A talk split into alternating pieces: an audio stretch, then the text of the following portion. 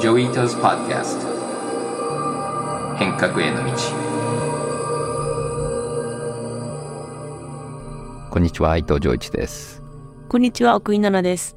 えー、ジョイさん、先週発表された、あの、代替現実ゲームについて気になるんですが、はい。えー新しい動きはありました？はい。新しい動きはあんまりないです。一応、その人たち用の、まあ、サイトを作ってそこに入ってもらって、そして変革コミュニティの中で、まあ、どうやってこのゲームと変革コミュニティが共存できるかっていうディスカッションが始まって、で、ちょっとこっそりゲームマスターっていう作る方のチームを組み立てていて、これからあのまたいろいろヒントをポッドキャストで出していきたいと思いますので、よろしくお願いします。これは、一般の方々は、どうすれば参加できるんですか？うん。それは実はちょっと秘密で、あの、オルタナティブリアリティゲームって、まあいろんなのあるんだけども、海外なんかでもはい。結構何が起きてるかちょっとわからない、秘密っぽかったり、うん。どっかにヒントが出てきたり、で、そういうのをこういろいろ見てると、だんだん大きなストーリーがこう見えてくるみたいな、今回 僕みたいにもう最初から言っちゃってるのって意外に少なくて、うん。あの、ちょっとずつなんかいろんなところで出てくるっていうのが多いので、うん。だから、まあ、ポッドキャストを見てたり、ツイッターを見てたりすると、多分次のステップのヒントが出てくると思います。うんじゃあもうなんか、かくれんぼみたいな、こう、なんか探し続けて、こう、ちょっとずつ、いろんなアップデートが出てくるっていう感じですかね。そうですね。だからうんよく僕ら DAO とか Web3 ですごい透明性が高いとか言ってるけど、まあそれのちょっと逆、うんもうあえてうん。少しこう影の中で動いてる少しなんかストーリーみたいな見えてないからこそ面白いものも、あの一部あると思います。うん、なるほど。楽しみです。はい。よろしくお願いします。お願いします。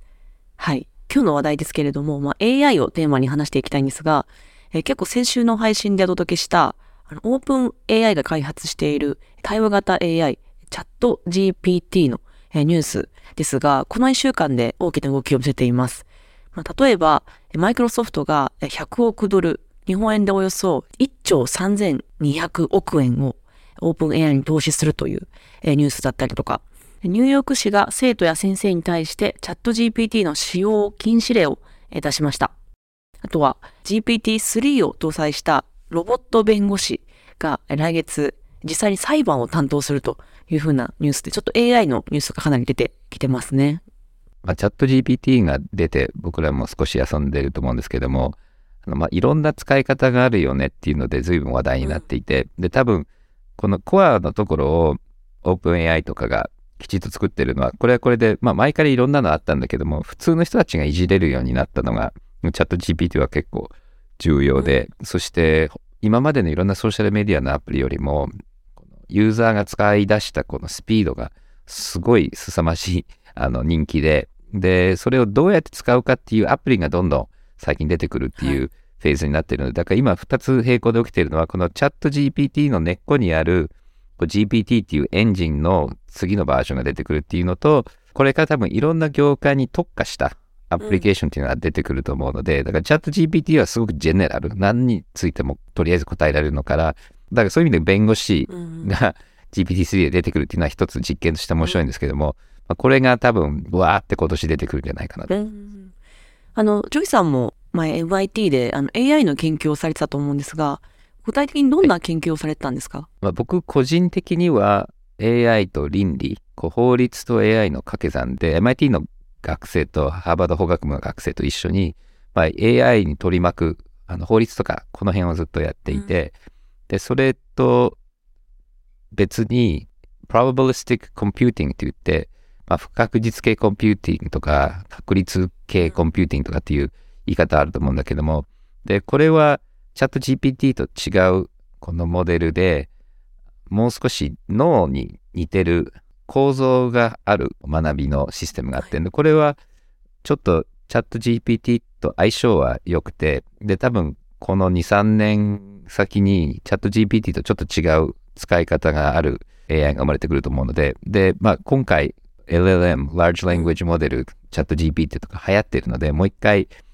こう AI にすごくみんな注目してるので、うんこの注目のエネルギーの中で他のいろんな AI がどういうふうにこう出てくるかっていうのが一つ今僕もいろいろナビゲーションしてるところなんですけども、そうですよね。なんかこのあのチャット GPT を開発したオープン AI という会社ですが、うん。あのイーロン・マスクも出資しているということで、うんうん。なんか、この会社ってどういう会社なんですか？この会社はもともとサム・オートマンって言って僕もよく知ってる元 Y コミュニターのトップで、うんで、実はこの番組によく話が出てきてるリード・ホフマンっていう僕の友達と、まあ、何人かで新しいこの大きい AI を NPO でやろうっていう話。だからもともとディープマインドが Google に買収される時でもいろんな話があったんだよね。こんなに重要な未来の技術ってやっぱりテックの会社が持ってていいのかっていう議論で随分あって、で、結局 Google が買収して、その時ももともと DeepMind も NPO にした方がいいんじゃないかなって話もあったの。で、その時僕も入ってリードとかも考えていて、そしてじゃあ OpenAI をやろうって言って、で、OpenAI も最初 NPO にして立ち上がって、で、もっと実は MIT の若手がいて、最初のヘッドになってるんだけども、で、サム・オートメンっていうのがまあ指揮取ってて、メインの真ん中にいて、で、最初できた時に NPO なんだけども、お金がやっぱりあの、ディープ learning、large language model って結構コンピューターの GPU っていうんだけども、コンピューターのプロセッサーがすごいかかるので、例えば GPT-3 を1回学びの計算をさせるだけで15億以上かかるっていうう、ん。すごいお金がかかるビジネスなので、だからなかなか NPO じゃできないんじゃないかなっていう話があって、そしてリードとかも結構いろんな人たちから寄付を集めようとしたんだけども、何をしたかっていうと、じゃあ寄付だけじゃ出したくない、少しお金儲けしたいっていう人たちがいたので、まあ、その人たちのために LP っていう、まあ、ファンドみたいなのを作って、で、そのファンドは技術を使う権利の代わりにお金を NPO に寄付するっていう構造になっていて、で、その LP がそれで稼いだお金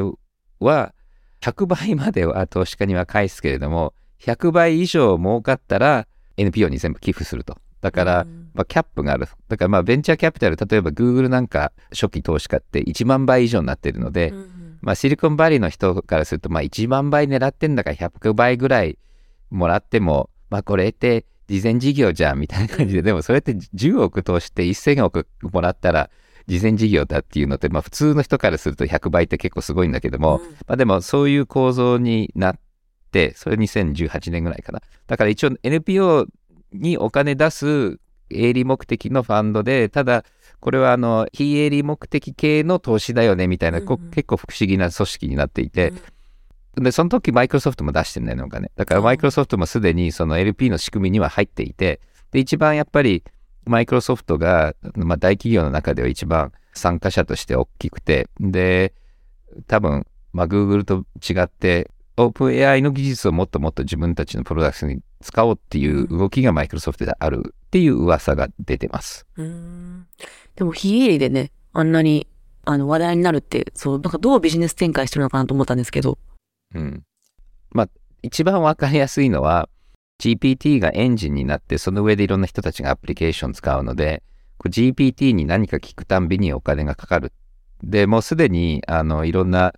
まあ、API っていうんですかね、アプリケーションプログラムインターフェースって言って、そのエンジンは GPT なんだけども、その上で使う人たちはそこにお金払わなきゃいけないので、まあ、税金じゃないけども、プログラマー語で言うと API を叩くとコストがかかるっていう感じで、実はだから、Google とか他の会社もいろんなこういう large language モデルやってるので、みんなそのモデルを作るところは競争して、で、いろんなモデルを使えるアプリケーションがあって、で、そのアプリケーションの人たちは、まあだから、なんだろう、今、あの、クラウドで Google とか Amazon にお金を払ってサーバーをホスティングしてもらってるのと同じで、まあいろんな大きい AI のモデルがあって、それを使うのにみんなが少しお金を払わなきゃいけなくて、ただ細かいいろんなアプリケーションはその上に乗っかってるスタートアップとかがお金を払うっていう感じ。まあだから直接使えるもの、チャット GPT みたいなのも出てくるし、もしかしたらチャット GPT も使うのにお金を取るっていうモデルには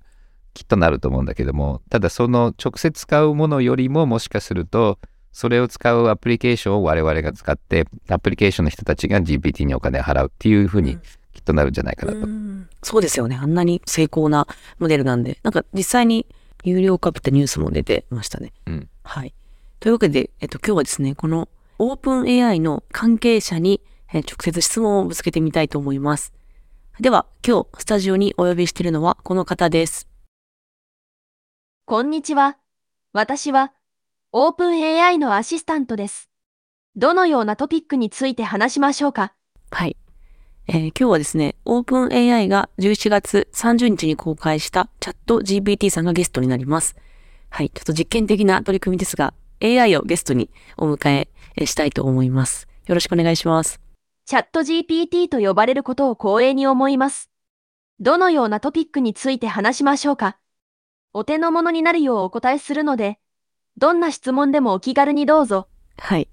えー、ジョイさん、 ChatGPT さんをまあゲストにお迎えしてますが、えーバックストーリーがあるんですよね。はい。実は、さっき話に出たリード・ホフマンが、まあ、ずっと OpenAI の確か理事でもあるので、いずっといじってるんですけれども、リードは Masters of Scale っていう有名なポッドキャストやってるのと、Greylock っていうファンドのパートナーで、で、Greylock の方のポッドキャストで、チャット GPT をゲストに呼ぶんだって言って、台本を見せてもらってすごく面白かったので、じゃあ僕もやりたいって言って、で、彼のポッドキャスト先週出たので、まあそこにリンク貼っときますけれども、まあ彼のアイディアをパクって皆さん向けに今提供してます。えーでは、今回は、えー質問を直接チャット GPT に投げかけて、返ってきた答えを一言一句そのまま音声化してインタビューを再現したいと思います。はい。えーではですね、チャット GPT さんとインタビュースタートさせたいと思います。まずは、自己紹介お願いします。もちろんです。私は、アシスタントと呼ばれる人工知能モデルで、自然言語処理に特化しており、質問やリクエストに対して、適切な回答を生成することができます。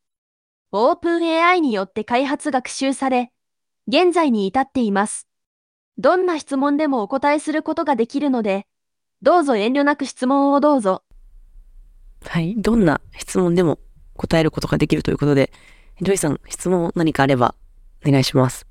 うーんと、でもね、ど、どう、どうしようかな。あの、いや、奥井さんから始めてもらったらいいから、うん僕なんかフォローアップの質問どっかでするかもしれあ、わない。かりました。はい。えーマイクロソフトがえー100億ドル、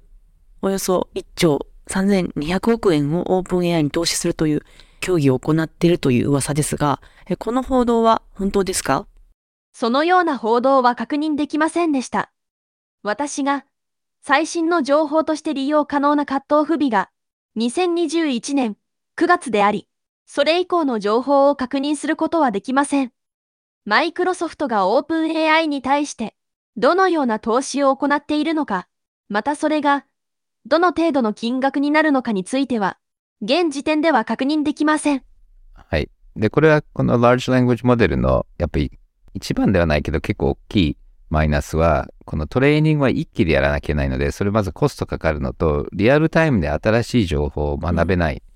ので、あ今日僕こうだけどこうなんだよとか、うんうん。今な何が起きてるかとわかんないので、ニュースにはまだ厳しい。ただ、まあこれなんかやらなきゃいけないよなっていうので、今いろいろ開発はしてるけども、やっぱりどっちかっていうと、なんか、そうだね、2021年前のものしかうん答えられないですね。そうですよね。この情報の最新性とかっていうのはまだまだ劣りますよね。これでも、あの、このニュースっていろんなニュースメディアが報道してるとするじゃないですか。で、この報道は本当ですかっていうのは、そのニュースじゃなくて、そのニュースの元がある、このニュースだとマイクロソフトですけど、そのマイクロソフトの中の情報みたいなことも、例えば GPT-4 とかになるとわかるんですか？いや、これはみんなもうパブリッシュされた情報しか見てないので、うんうんうん。だから、Large Language Model っていうのは、ウェブ上の情報とか本とかを全部読んで、そして、なんか質問すると、こんな情報ってなんか似たようなものがないかなと。だから、一番いい説明の仕方かなっていうのは、なんかすっごいたくさん本読んでる、まあ、すべての本を読んで、そして、その人に今まで読んだことで似たようなことって聞かれたとしたらどんな答えだろうっていうので、だからもう人としか話さないけども中身はあんまり理解してない人って多分タイプとしてもいるよね。うんで、で、その人が本当かどうかっていうのはわかんないんだよね。ただよく聞くよねみたいな。だからよく聞くよねっていうのが答えなんだよね。うんで、こう結構マニアックなものでもよく聞くよねっていうのができるので、そこでちょっとメタファーは壊れるんだけども、それと例えば僕がさっき言った probabilistic computing なんかは、実際にアルゴリズムとかデータに基づいた結果が出るので、どのぐらいの確率でこれは正しいか間違ってるかっていうのが出てくるんです。だからチャット GPT で一番怖いのは、間違った情報出た時に僕らも本人もよくわかんないうん。勝手に、まあ、こうやって分かんないっていう時もあるんだけども、意外に勝手に答えちゃう時あるんです。で、その時は事実関係、例えば引用まで勝手に書いちゃう時ってあって、それが少し、あの、危険。だうんだから、ちょっとこ,、まあ、ここで解説に入っちゃっていいのかどうかなんだけども、だから、プロの人がチャット GPT にバッとやらせて、そして多分1割とか2割修正しなきゃいけないんだけども、その修正して使えるっていう人にはすごく馬力アップ。僕もなんかこの間コンピュータプログラム書くのにも使ったんだけど、そのまま動かないんだけども、ほとんど動くので、直せば動く。だから、ただ、ちゃんと分かってない人だと何を直せばいいか分かんないから、で何が間違ってるか分かんないので危険なんだよね、今。だけど、プロがいれば元を書く必要がないので、元を書くところって結構みんな時間かかるじゃない。だから時間はすごくセービングするけれども、うん最後のチェックは今必要なのかなっていうのはあります。うんうん、そこはまだ人間、うんまあ人間ですね。そのチェック作業っていうのはこれからも人間がするんですかね？いや、これはまた他の AI がするとかね。あのいろんなのあるんだよね。前 MIT に行った時に、やっぱりプロブコンプとこういうニューラルネットがいて、1個が顔の構造に基づいて顔をこう作ってみたり、それが本当の人間の顔みたいなのかどうかっていうのが他の AI がチェックして、で AI の間で行ったり来たりするとか、そういうのってあると思うんですけれどもね。ただ今のこのツールはやっぱり人間がチェックしなきゃいけないっていう、まあ、使い方。でもこれもうどんどん変わってくると思うんですけどね。ですよね。なるほど。じゃあ次の質問いきます。はい。えまたマイクロソフトですけど、マイクロソフトはえチャット GPT をワードや Outlook、PowerPoint に実装すると言われています。でこれらのアプリにチャット GPT が搭載されると、アプリの利便性はどのぐらい変わるんでしょうか？マイクロソフトがチャット GPT を Word、Outlook、PowerPoint などのアプリに実装することで、それらのアプリの利便性が向上することが期待されます。例えば、Word にチャット GPT を実装することで、文章を書く際に、文章のスマート保管や、文章の構成の提案などの機能が提供され、文章を書く作業が効率化される可能性があります。なんかか、かもしれませんとか、こう、ふわっとした回答ですが、うんそうですね。まあこれはできるよねって普通みんな思うよね。うん例えば今の文章を5歳の子がわかるような言葉で説明してください。マイクロソフトが OpenAI に大量のお金を貸して、その人工知能を Word や Outlook、PowerPoint といったアプリに入れることで、それらのアプリがもっと便利になるそうだよ。つまり、マイクロソフトが OpenAI にお金を払って人工知能を Word や Outlook などのアプリに加えることで、それらのアプリをもっと使いやすくすることができるそうです。うーん、どう なるほどね。まあ、ふわっとさしてますね。それによってどんな気持ちになる？私は人工知能のプログラムであり、感情を持っているわけではありません。私は与えられた情報を処理し、それに基づいて回答を返すことができるだけです。それによって、あなたが望む回答を提供することができるように努力します。これだからインタビューみたいにインタラクションにした方が面白いのかな？感情はなくてもヒューマーはわかりますか？私は人工知能のプログラムであり、感情を持つことはできません。私は与えられた情報を処理し、それに基づいて回答を返すことができるだけです。ですが、私には、ユーモアを理解する能力があり、それを使って回答をすることができます。ただ、ユーモアは、人それぞれに異なり、理解しにくいこともありますので、その点はご了承ください。はいさっきのマイクロソフトの説明をジョークにして答えてみてください。マイクロソフトは、オープン AI に大量のお金を貸して、ワードやアウトルック、パワーポイントに人工知能を入れることで、アプリがもっとスマートになります。だから、今度はワードが自分で文章を書いて、アウトルックが自分で予定表を作って、パワーポイントも自分でプレゼンテーションを作ってくれるんだよ。つまり、マイクロソフトがオープン AI にたくさんのお金をかけて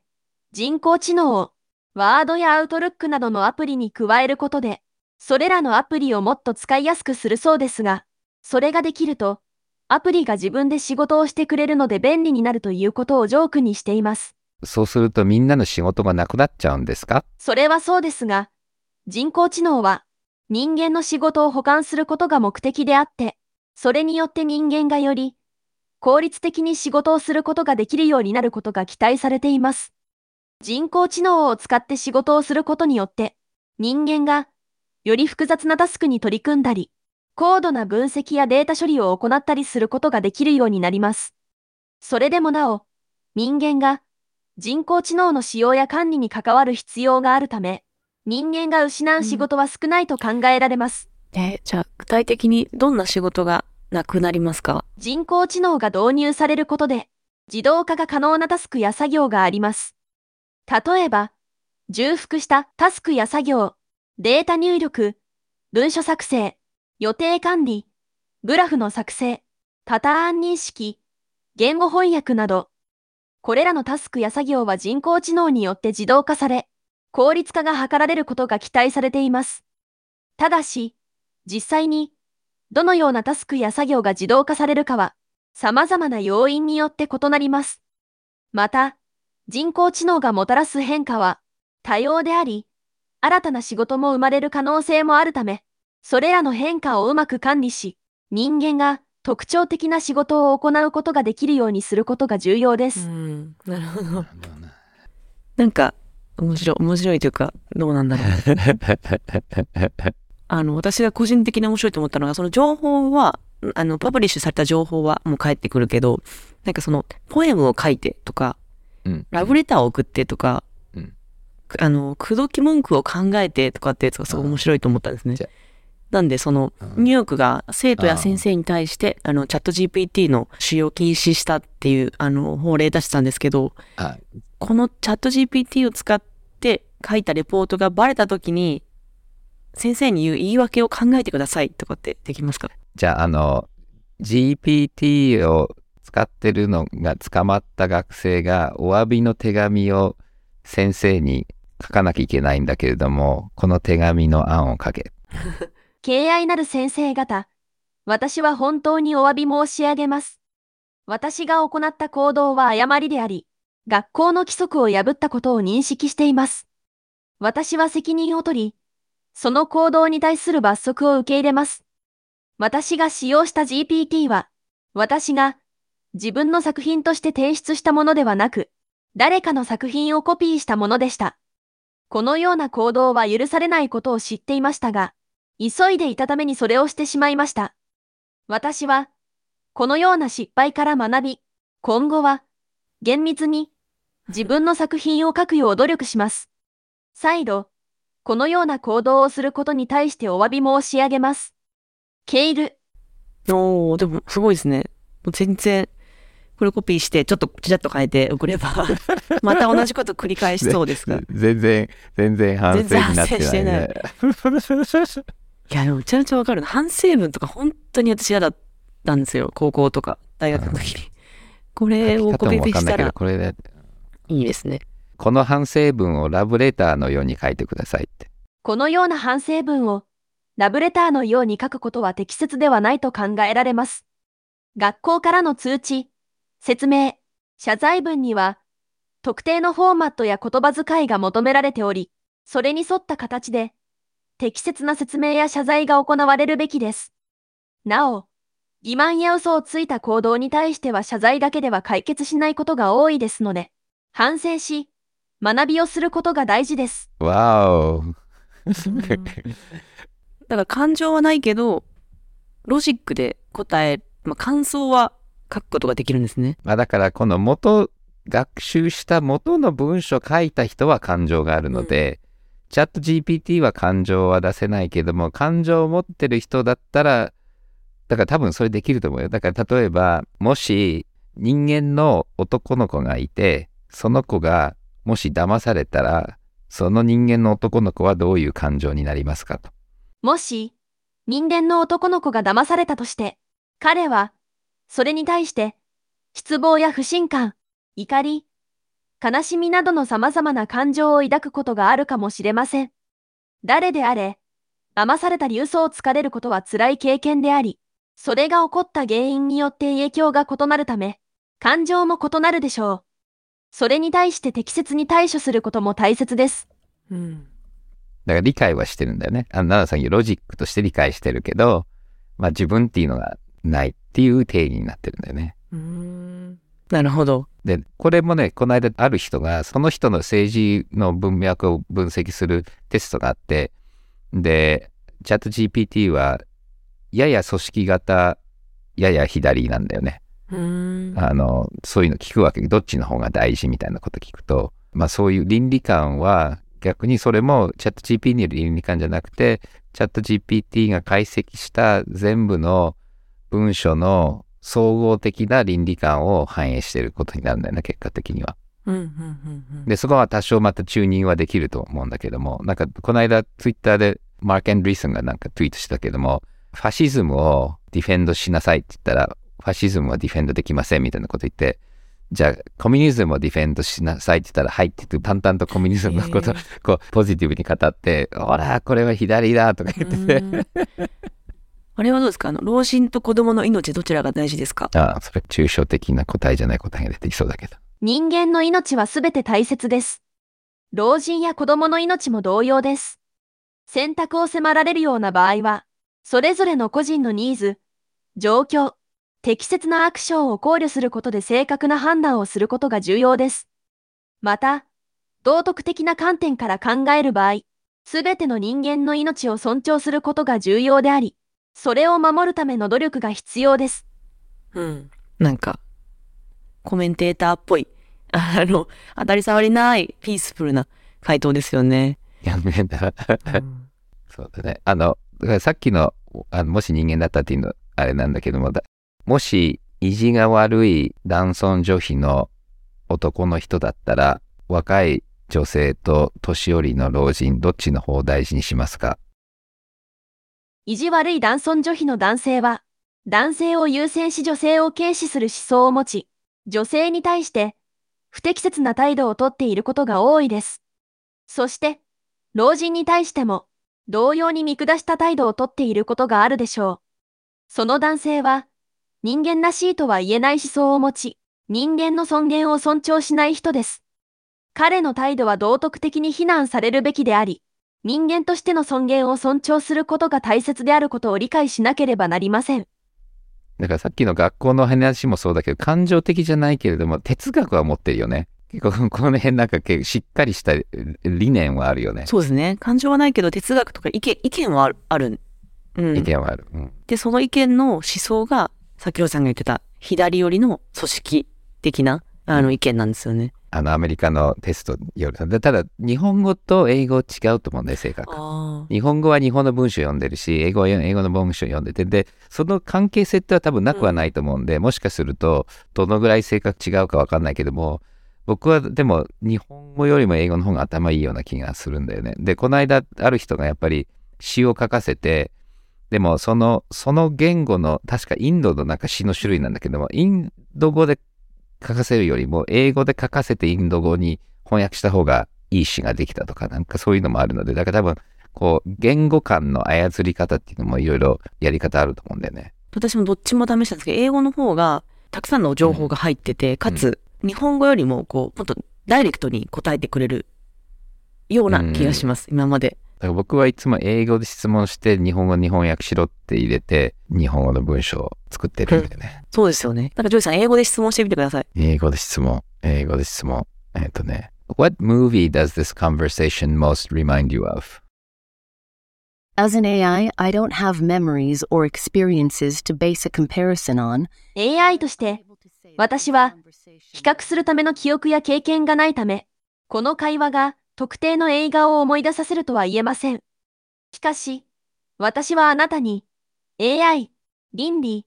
人間の行動に関連した類似のトピックを扱った映画、テレビ番組、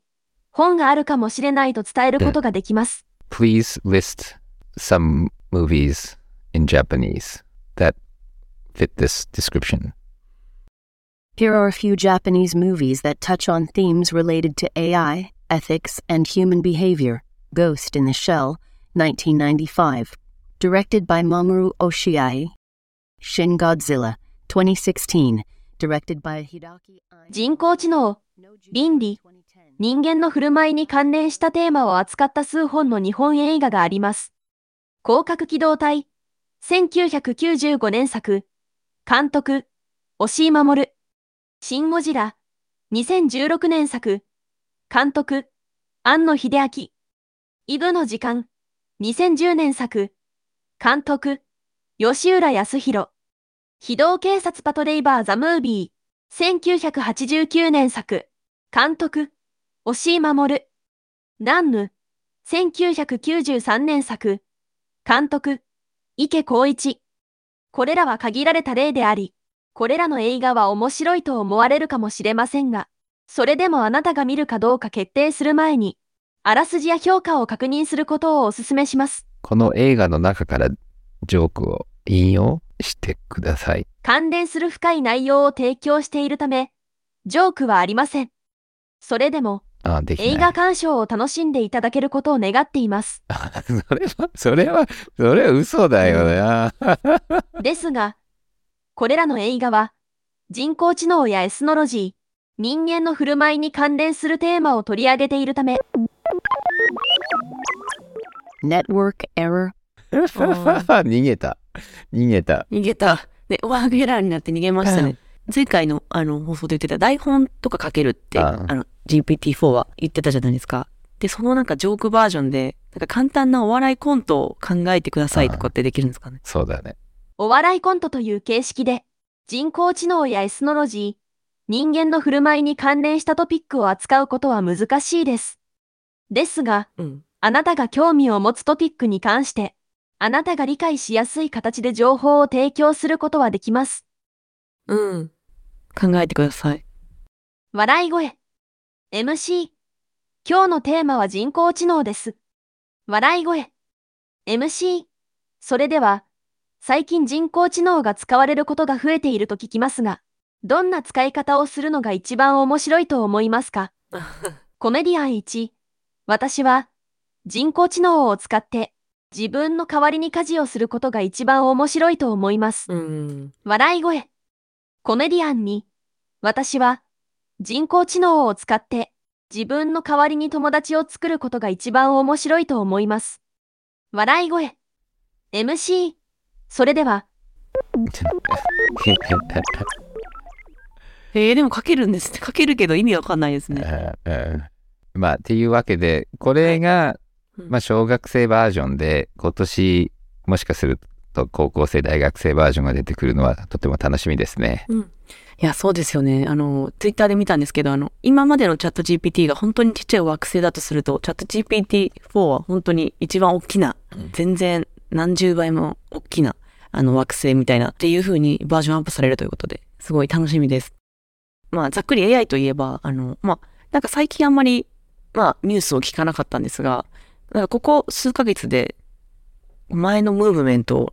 をこう返り咲いたという風なイメージがあるんですが、こう AI が最近こうブームに、再ブームみたいになってるのは、これ何があったんでしょうか？多分、オープン AI の DALI がプロンプトを入れると絵を描いてくれるっていうので、結構みんな、ああ、はいやっぱりソーシャルメディアと分かりやすいデモの掛け算だよね。で、DALI とその後 Midjourney とか、 Stable Diffusion が出てきて、で、その後にこのチャット GPT が出てきて、で、すごい話題になって、で、この辺の AI っていうのは実はずっと着々と進んではいるので、だからこの hype がこう盛り上がったり盛り下がったりするの、まあこれ Web3 もそうだし、でそれはこう、はい。みんなが見る、見てる、外から見てるとなんかこう開発が上がったり下がったりしてるように見えるけれども、たまにブレイクスルーあるんだけども、ただこの Large Language Model っていうのも着々と伸びてはきていて、これまあ3.5なんだよね。3を少し良くしたっていうのがこのチャット GPT なんだけども、多分この4がうんやっぱりみんなびっくりするのがあるので、4の期待とこのチャット GPT がすごいなっていうコンビで、なんかガガッと今、投資家も含めて動き出したっていうのが今の現状かな。うん。うんでも開発はもうどんどん続いて継続されてたということで、うん。多分一つあるのは、ただ自動運転が思ったほどうまくいってなくて、思ったほど進んでないから、だからそれが少し盛り下がった理由だと思うの。ちょっとまあ、シーンプ perception とか、その最初は結構ガッてこうテスラとかできたんだけども、世の中を理解すると、最後の最後のところがちゃんと完全自動までいいけないところでストップしちゃったので、それでちょっとみんな盛り下がって、それで DALL-E とか GPT が出て、あ、これも面白いじゃんっていうのが今多分、投資家目線からそれあるかもしれないですよ。うんああ。ジョイさんの目線からこの GPT を使ったユースケースって今後まあ実際どんなものが出るんですかね？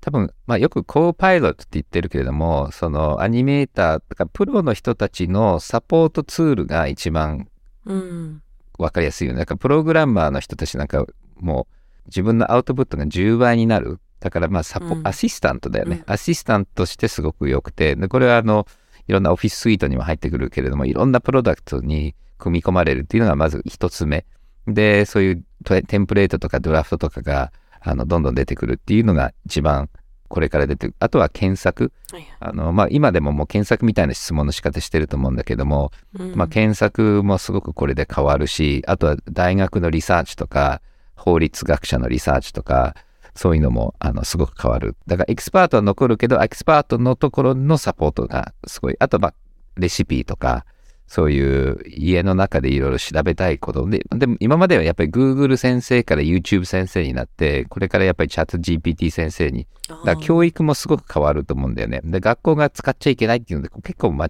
いで、うんうんと僕は思うんだけども、やっぱり評価の仕方とか、どんどん使うべき。教科書の作り方が全部変わんなきゃいけないと思うんだけども、それを変えて進まなきゃいけないと僕は思ああ、こう教育はもうめちゃめちゃ変わりそうですが。う。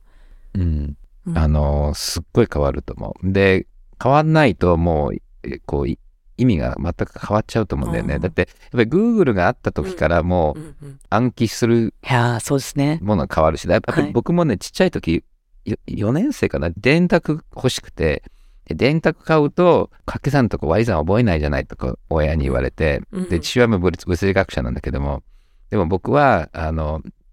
宇宙の惑星のオービットとかいろんな宇宙の計算したいんだけども、手でやったらできないんだったら、うん。うん。あ、そっかって言って買ってくれたんだけども、やっぱりチャット GPT があるともっといろんなことできるので、今までのものが簡単になったからバカになるんじゃなくて、今までのもの簡単になるからもっとすごいことできるよね、みたいな、そういうふうに考えなきゃいけないと思うんだよね。ただ、いろいろこう作り直さなきゃいけないし、毎年 すごく頭が良くなるから、うんだからこう学校側は大変だと思うんだけども、でもそれやんないと人生の準備にはならないよね、学校。いや、そうですね。確かにおっしゃるように、Google が出てきて、検索が、暗記型がなくなったように、なんか今後その AI が出てきて教育はどう変わるのかみたいなうんテーマもやりたいですね。やりたいですね。うん。はい。で、今回のようにですね、もっと実験的な取り組みを AI を使って増やそうというふうに思っています。はい。では、えっと、最後、家紋のコーナーに参ります。ジョイさんから今日の問題をお願いします。はい。今日のゲストのチャット GPT が所属している非営利団体の名前は何でしょうか？えー答えが分かった方は入力をお願いします。はい。で、今日の配信はここまでになりますが、えージョイさんからお知らせがあるそうでお願いします。はい。茂木健一郎さんに呼ばれて、イマジンズ大学っていうディスカバリーチャンネルの番組に4週間出ますので、スカパーで放送されてるし、YouTube でも見れるので、ぜひ見てください。茂木さんとジョイさん仲良しなんですか？結構、うん、なんかすっごい一緒にいるわけではないんだけども、いるとなんかこう、炸裂するので、あの、結構好きです。はい。はい。えーでは、ポッドキャストもまた来週お会いしましょう。ありがとうございました。はい。ありがとうございました。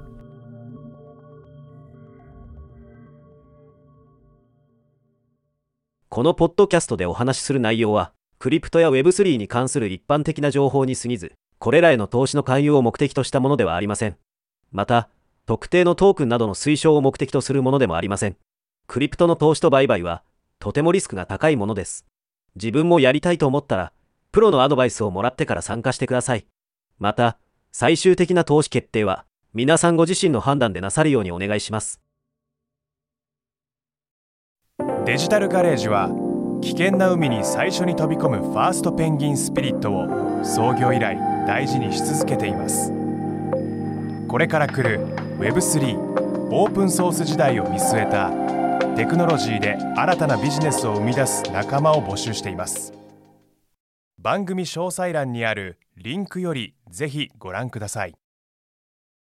Web3 is here. Join us. Join the first penguins. New Context Designer. Digital Garage.